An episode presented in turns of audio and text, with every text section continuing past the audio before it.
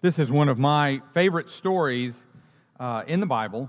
Uh, I love just the, the way that Luke uses this story to kind of sum up uh, the presentation that he has made of the gospel. He uses this to show uh, false teaching, and um, he really lets us see a very personal side of Jesus. And so um, let's dig in.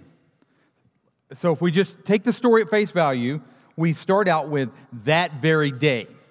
So, we know that um, that very day is the same day that we were talking about before, which is Sunday. So, on the very Sunday that Jesus was raised from the dead, that very day, there were two of them that were going to a, a village named Emmaus. So, a couple of things we can pick up from this is in between the ladies coming back and saying, Hey, something's happened, the disciples leaving and coming back, and them actually seeing Jesus, these guys uh, had to go home.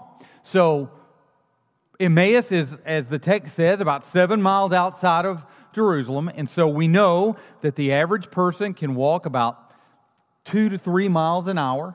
And so you're looking at two and a half, three hours for them to get from where they were in Jerusalem to Emmaus. So it's not a, not a long walk.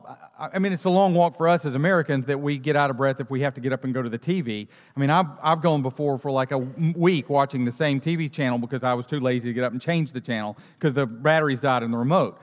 But big picture, it's not a really long walk between Jerusalem and Emmaus. And as people are wanting to do, as they're walking along, they're chatting with each other, they're talking about things. So, and they're talking about the things that had happened. And Luke places this right after he tells us all of the, uh, the story of the resurrection. So, that very day, uh, we know is the first day of the week that everything happened, and they're talking to each other. So, Jesus himself drew near and went with him.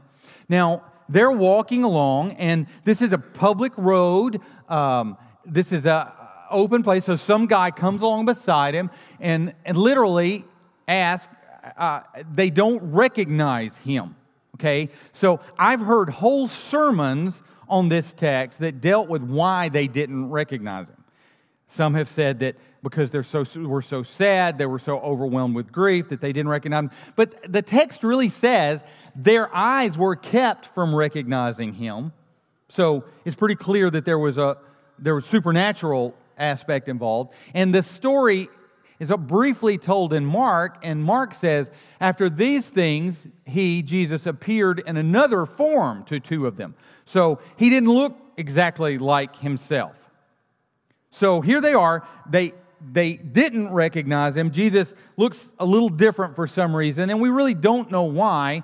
Um, but Jesus said to them, What is this conversation that you're holding with each other as you walk? So imagine, if you will, two people. They're walking along, they're talking with each other about what has happened, all of this crazy stuff that has happened. They've been there as the crowd celebrated Jesus as he came into the city. They've been there as Jesus taught this whole week, as we've studied for the last few months. They were there as Jesus, uh, the crowds turned and, and they were turned, Jesus has turned over. They're discussing this. And Jesus said, Hey, what are y'all talking about? I mean, it's just some guy walks up beside him as they're walking. So, what you talking about? Very natural, very down to earth. And they didn't immediately respond because they are so distraught. And here Luke tells us um, who the disciple is Cleopas. Now, we don't know exactly who Cleopas is. Church tradition has taught that it's the same Cleopas that we read about in Luke um, or I'm sorry, in the book of John. And this is what the text says in John. But standing by the cross of Jesus were his mother. So when Jesus was crucified, at his feet, he's got his mom, his mother's sister, a lady named Mary, and the text says the wife of Cleopas, and Mary Magdalene. And so traditionally, the church has said that the two people who are walking are Cleopas and his wife, Mary. That's the two disciples. Now, we can't say that with certainty because the text doesn't go into any other details. But in my mind, as I study this story, I like to think it's a husband and wife that are walking along talking about this horrible thing that has happened. Now, remember, they left Jerusalem, and Cleopas is going to tell this stranger all the details that he knows. But they leave Jerusalem. There's only this rumor afoot that Jesus has been raised. They don't know for certain that this has happened. They haven't seen anything with their eyes, and clearly the text says they stood still looking sad. So they're walking along. Can you believe it? And then this Jesus guy walks up and says, Hey, what are y'all talking about? And they're just overwhelmed with their sorrow.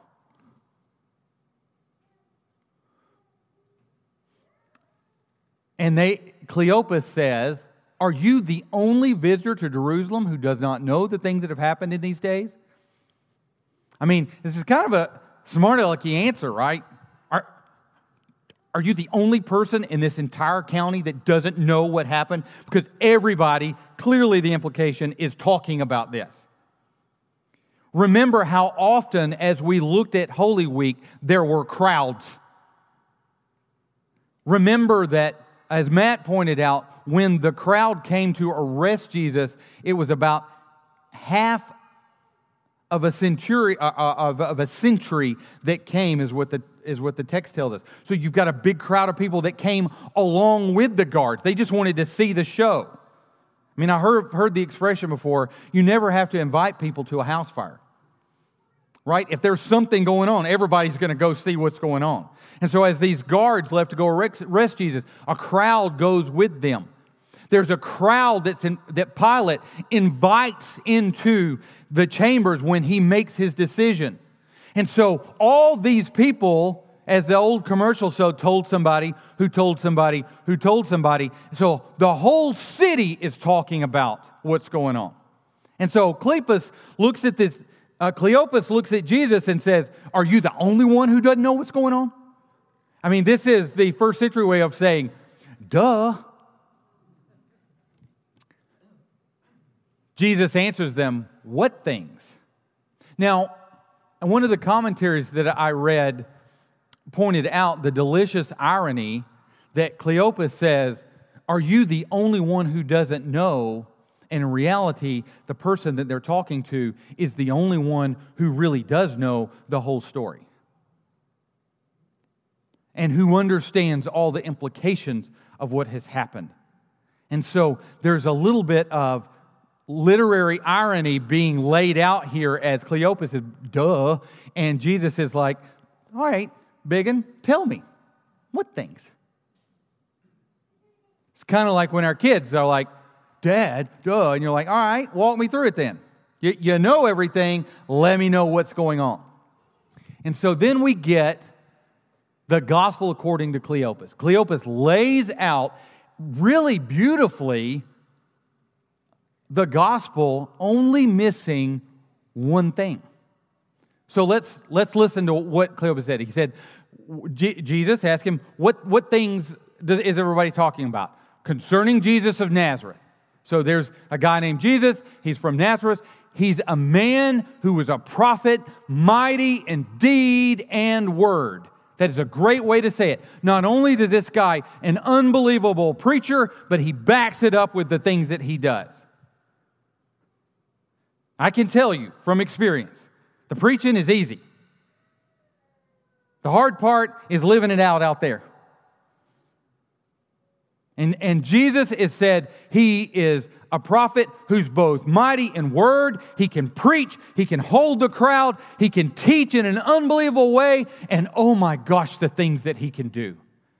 This guy has essentially banished sickness from Israel. Anybody he comes across, he heals them. In fact, the only time he it says he doesn't heal anybody is or many is when he's in his hometown. And if you think about that, that doesn't mean he failed to heal people. It means that the sick people didn't go to him, which is a huge lesson in and of itself.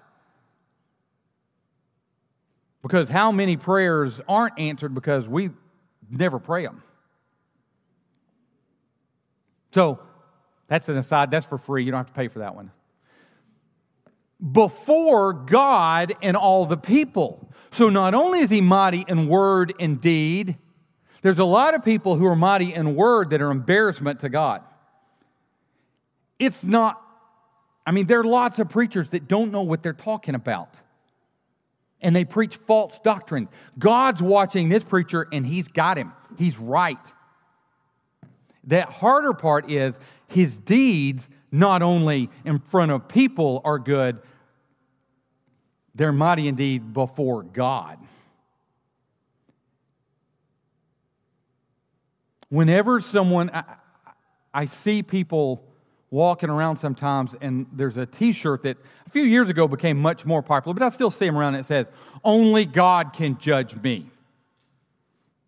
And I really want to stop people who are wearing that and say, Do you really know what that means?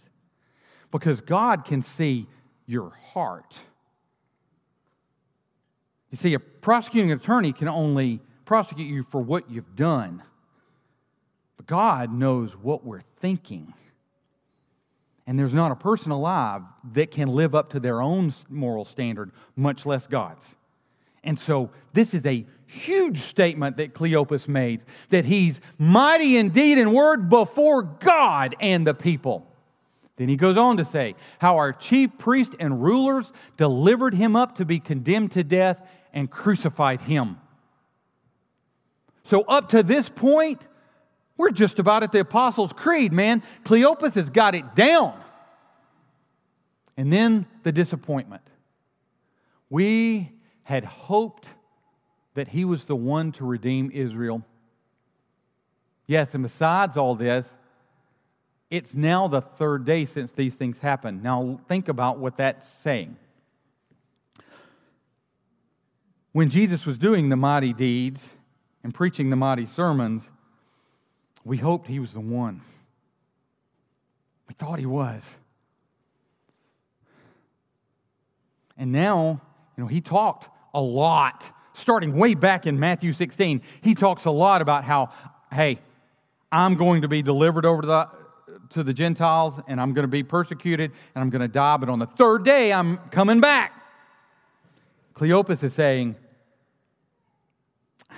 the third day, and all we got is rumors. He's the disappointment. God hasn't met his expectations. God hasn't done what he thought he was. God hasn't done things the way Cleopas thought that God should do them. He said he was coming back on the third day. It's the third day, and me and mama are going home.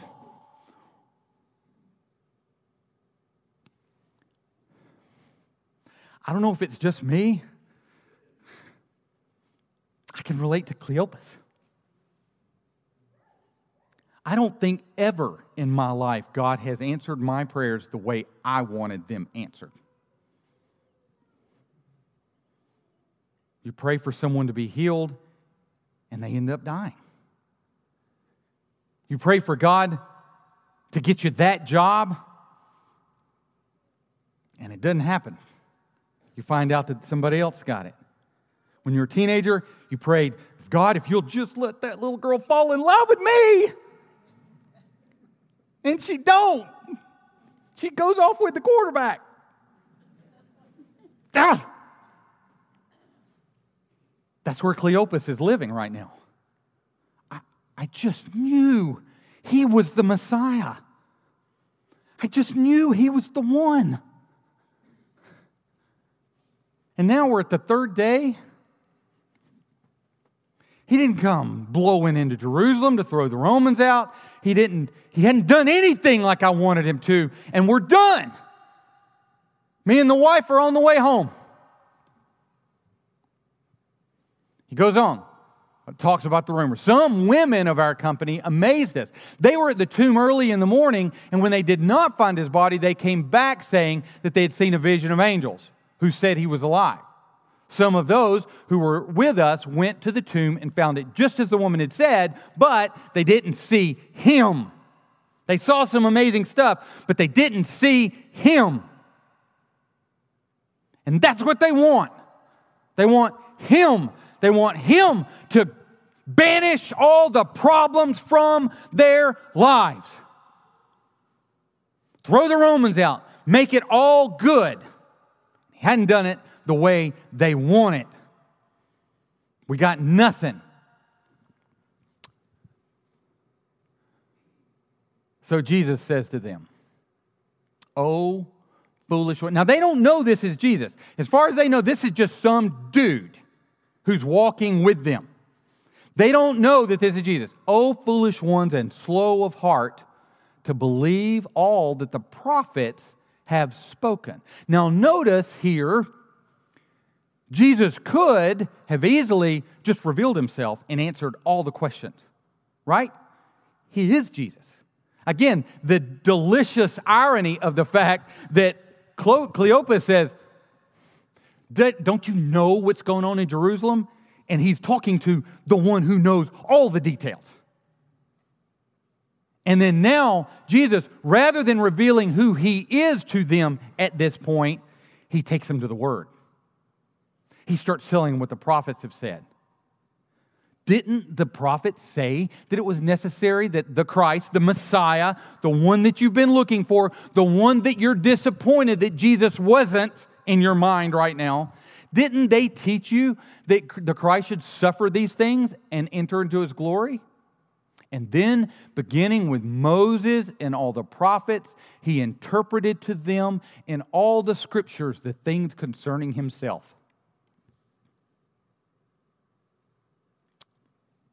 If I think of Matthew, Mark, Luke, and John, all the stories of Jesus, if uh, Marty McFly were to blow in here with a DeLorean, and I could hop in that bad boy and go anywhere in Jesus' ministry.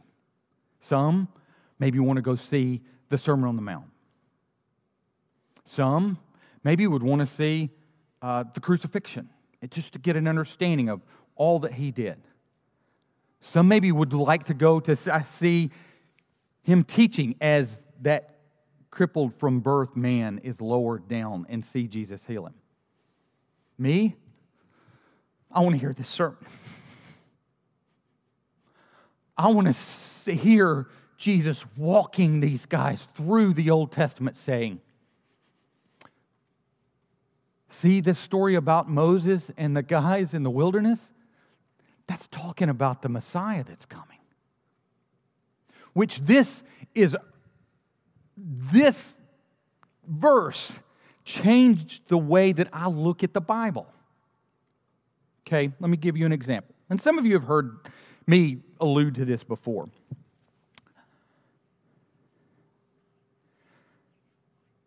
One of my and yours and your children's and everybody who's ever been a Christian's favorite Bible stories is David and Goliath. Love the story of David and Goliath. So here's Goliath. I, I don't know if you guys remember, but we had a, a, a, paper drawing of Goliath out on the wall. He was huge, he was like nine foot. I mean, this guy makes Andre the Giant look little. And he would come out every day and mock the armies of God. Hey, Send somebody out. Come on, step up. Who's feeling froggy? Let's jump. Let's go. And here's David, 12, 13 years old, who's come to bring some sandwiches to his brother for his dad and says, Who is this guy running his mouth against the armies of God? David was silly and stupid enough to actually believe what the Bible said. Hey, who's he? His brothers say, Shut up. He might hear you. Look at that guy. He's huge. David says, I'll fight him. This is a little punk. You got to know what his brothers are thinking. Will you please shut your mouth? I'm going to give you a red belly and send you home. Teach you what a purple nurple is.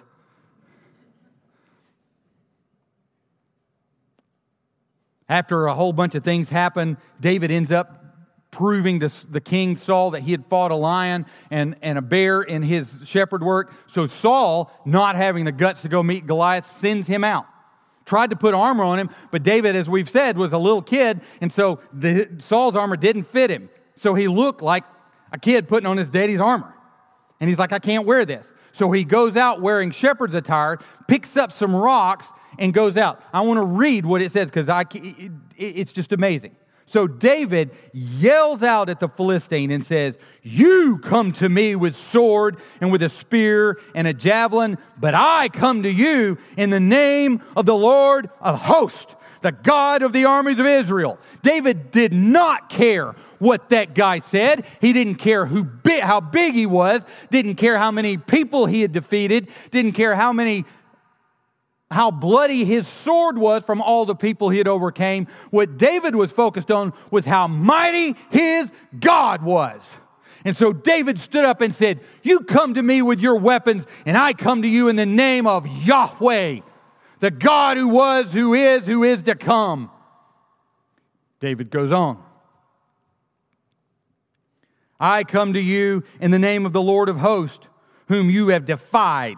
Today this day the Lord will deliver you into my hand, and I will strike you down and cut off your head. And I will give the dead bodies of your buddies to the birds of the air and the wild beasts of the earth. So all the earth will know that there's a God and He reigns. The hair stands up on the back of my head just reading it. And I have spent my whole life hearing that story and being told, you can be little David if you just trust in the Lord. And so I've gone through life believing I could just got to have faith and then I can be David and I can overcome the Philistines in my life. But Jesus, it says, starts with Moses and all the prophets, and he teaches them that all these scriptures are about Him. All these stories, all of the law is painting a picture so that we have an idea of who Jesus is. You and I aren't David. In fact, in the story, the Israelite children are over in a corner weeping and throwing up and freaking out because David is walking out against Goliath. That's us if we've got to be in the story. We're the people going, ah! Who is David? That's Jesus. And here's the reason why that's important. There's sometimes when no matter how much you have faith, you can't pick up five rocks.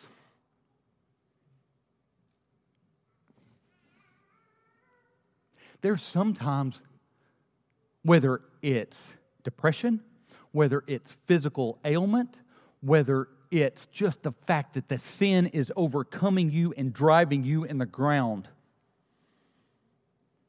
But if Jesus is David, he overcomes every time.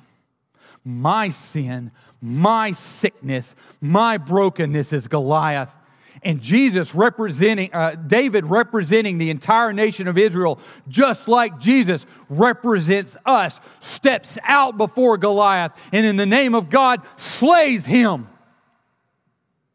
Jesus steps out and says, All of the sin, all of the punishment, all of the shame that Israel deserves, that I deserve, I will slay it all the children of Israel were free from the Philistines once David did what he did. And you, because of the work that Jesus did, can be free. You don't want to be David because we fail. We're broken and we're weak. We're the brothers who think we have it all together. And so Jesus points out to them not just this story, but throughout the Bible. The point of the Old Testament is me. That's the point. That's changed the way that I read the Old Testament. Now that as I'm reading, I'm looking for Jesus. And now where's the Jesus in there? It's like who's where's Waldo? Now it's where's Jesus? And that New Testament has a completely different meaning. When I'm not looking for myself to be the hero in the stories, but I'm looking for Him to be the heroes in the stories. And that frees me.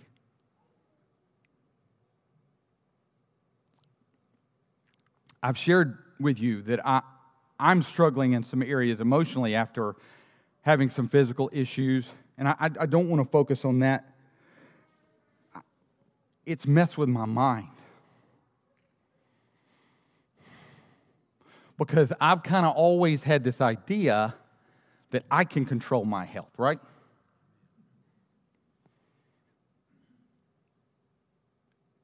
And I've never thought of that as idolatry. I've just thought of it as doing, doing what I should be doing so that I can be. I mean, I've joked with Ann when she wants to talk about what are we doing for retirement. I'm like, well, I ain't to worry about it. I ain't never retired.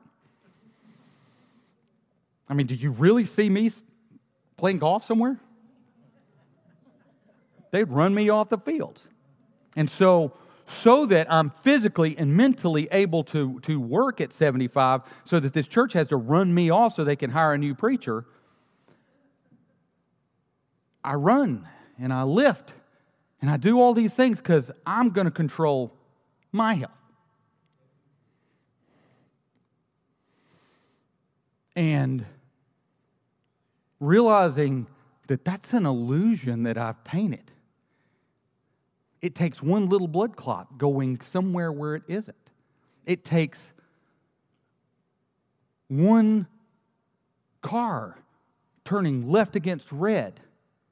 It takes one little thing, and I'm done. I'm completely and totally dependent on God for my health. I'm completely and totally dependent on God for my mind. I'm completely and totally dependent on God for everything. And that shouldn't be emasculating, that should be freeing because He can handle it. He's big enough to control things. He knows what's best for us. And He said, Every good gift and every perfect gift comes from me. I don't have to be in control, I don't have to be in charge. Now, that doesn't mean that I'm going to live off of cheeseburgers and Reese cups. And the most physical activity I'm going to do is walking to the gas station to get more Reese cups. But that does mean that that's an idol that can be slain. So Jesus points out all of the Bible is talking about him. Do y'all remember which pocket I put that thing in? Front pocket. Ah, it's right there. Okay. That reminds me, I was preaching in a church one time and I lost my notes. Same sort of thing. I stuck them in my pocket somewhere. And Emily was two or three. Um, and I was a guest speaker in this church. And so I clearly had couldn't find my notes and I'm doing this this number. And so I finally give up and do the best I can just following the text. And as, as the invitation started, I put my hands in my pockets like this. And when I did, I found my notes and I pulled pulled them out. It was very somber, you know, the invitation starting and we're just as I am is starting to be played. And I pull my notes out, and Emily from the back of the crowd yells, He found them! And just completely ruined everything. So he found it. Um, now I don't even know where I was. Okay, so scriptures, all things concerning himself. So they drew near to the village which they were going. They got close to Emmaus, and then Jesus acted like he was going to go further, but they urged him strongly, saying, Stay with us, for it is towards evening, and the day is now far spent. Now, this is.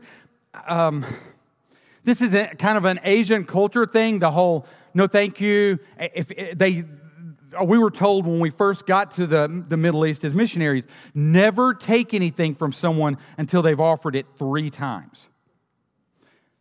Because they don't, they aren't really offering it until they've got to the third time. If somebody comes up and goes, you say, Oh, that's a good looking sandwich. And they go, Oh, here, you have it. You don't take it because they really don't want you to steal their sandwich. They're just being nice. And so you, you've got this interplay going on where Jesus like, well, all right, well, I'm going to go on. And they're like, oh, please stay. And he's like, oh, right. We do the same thing in the South when it's time to go, right? You, you're, when you say, well, we better get going to the house, we're not really leaving. This just means we're going to stand up and stand at the door for 20 minutes, and then we're going to move from the door to out by the car, and then, well, well, we really do need to get going. These kids are woo, and then you finally go. Same thing is going on here. This is just a slow, uh, a uh, hot culture sort of thing. And so when he, he ends up going to dinner with them.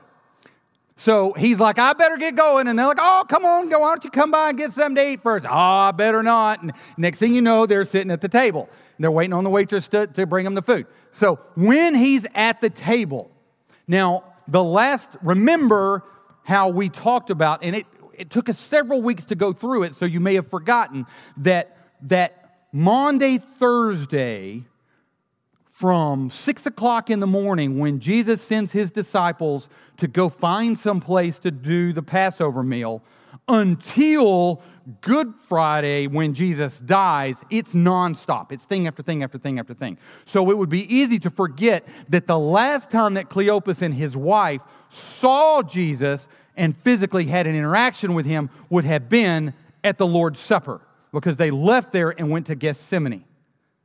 And so when Jesus prays uh, thanksgiving over that bread and breaks the bread, their eyes are open. They realize it's Jesus.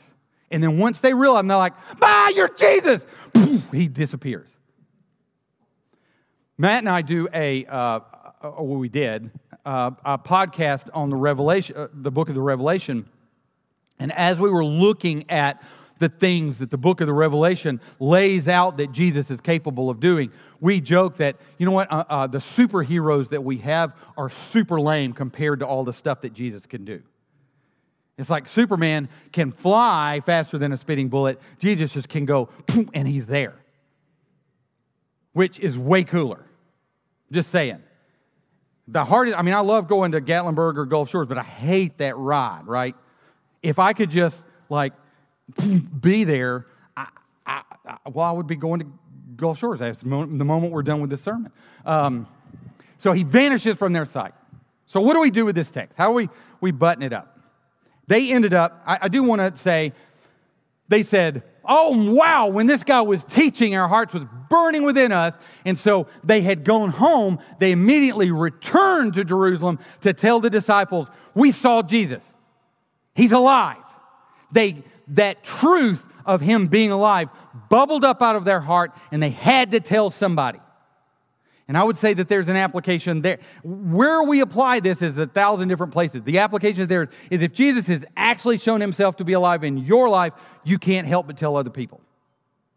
I mean, we've talked about, I, I can't get up here and guilt you into evangelism, but when something exciting and amazing happens into your life, nobody has to tell you that you have to share it, right? And the example that I always use is nobody had to sit the Auburn fans down and after the kick six and say, I really need you to share this with some people. Right? I guarantee you today on ESPN, somebody's going to show a replay of the kick six. But, and everybody still talks about it. Did you, could you, oh my gosh, could you? And it's like, get over it. It's the one time you won and forever and it was a fluke. Get that one through your head. That was close, Joe. I almost fell, but I didn't. So we could focus on that. Here's where I, I, I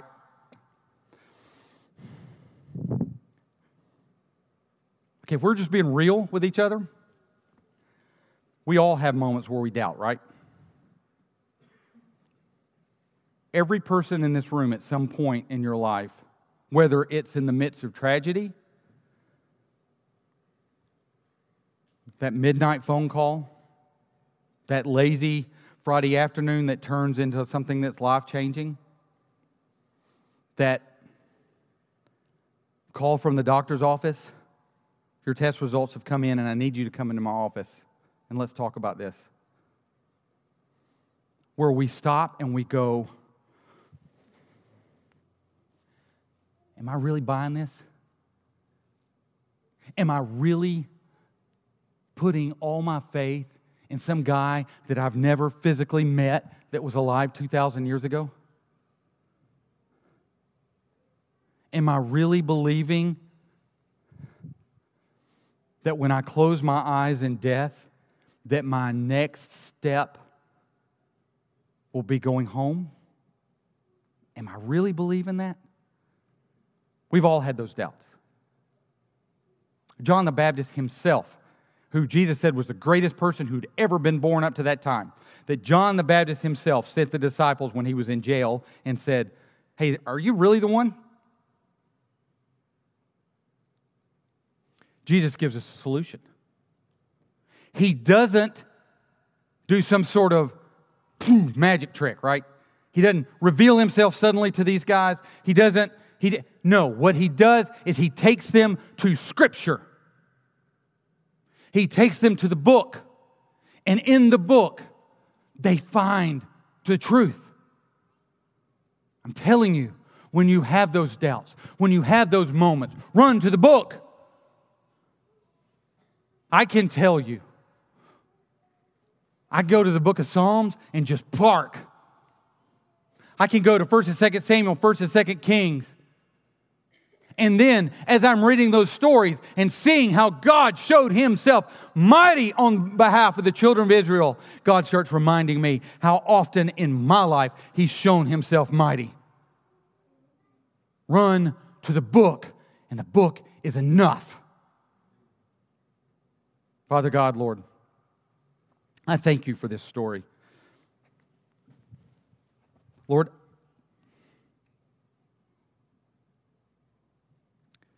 I thank you that Jesus is the balm of Gilead. I thank you that he is the rose of Sharon.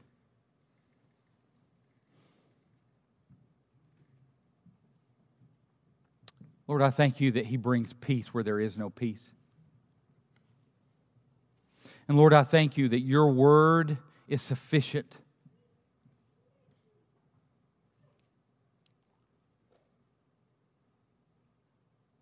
Lord, I pray for this congregation this morning.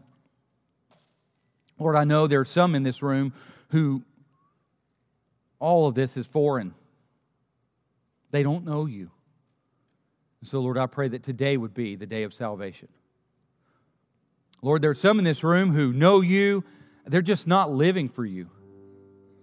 They're not in your word, they're not in prayer, they're not sharing their faith, they're not giving of themselves. So, Lord, I pray that today they would confess and be forgiven. Lord, there are some in this room who are following you, they just don't have a church home. And so, Lord, I pray if it's your will that they would join with us and that they would serve their King with this congregation. Lord, I thank you for this story.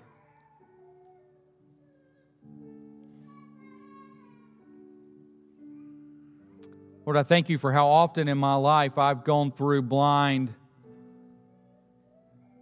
not realizing that you're walking right there with me. And I thank you for your word that reminds me that the fingerprints of Jesus are throughout this book. So, Lord, I pray that you would open the eyes of our heart, that we would see you in your word. In Jesus' name we pray. Amen.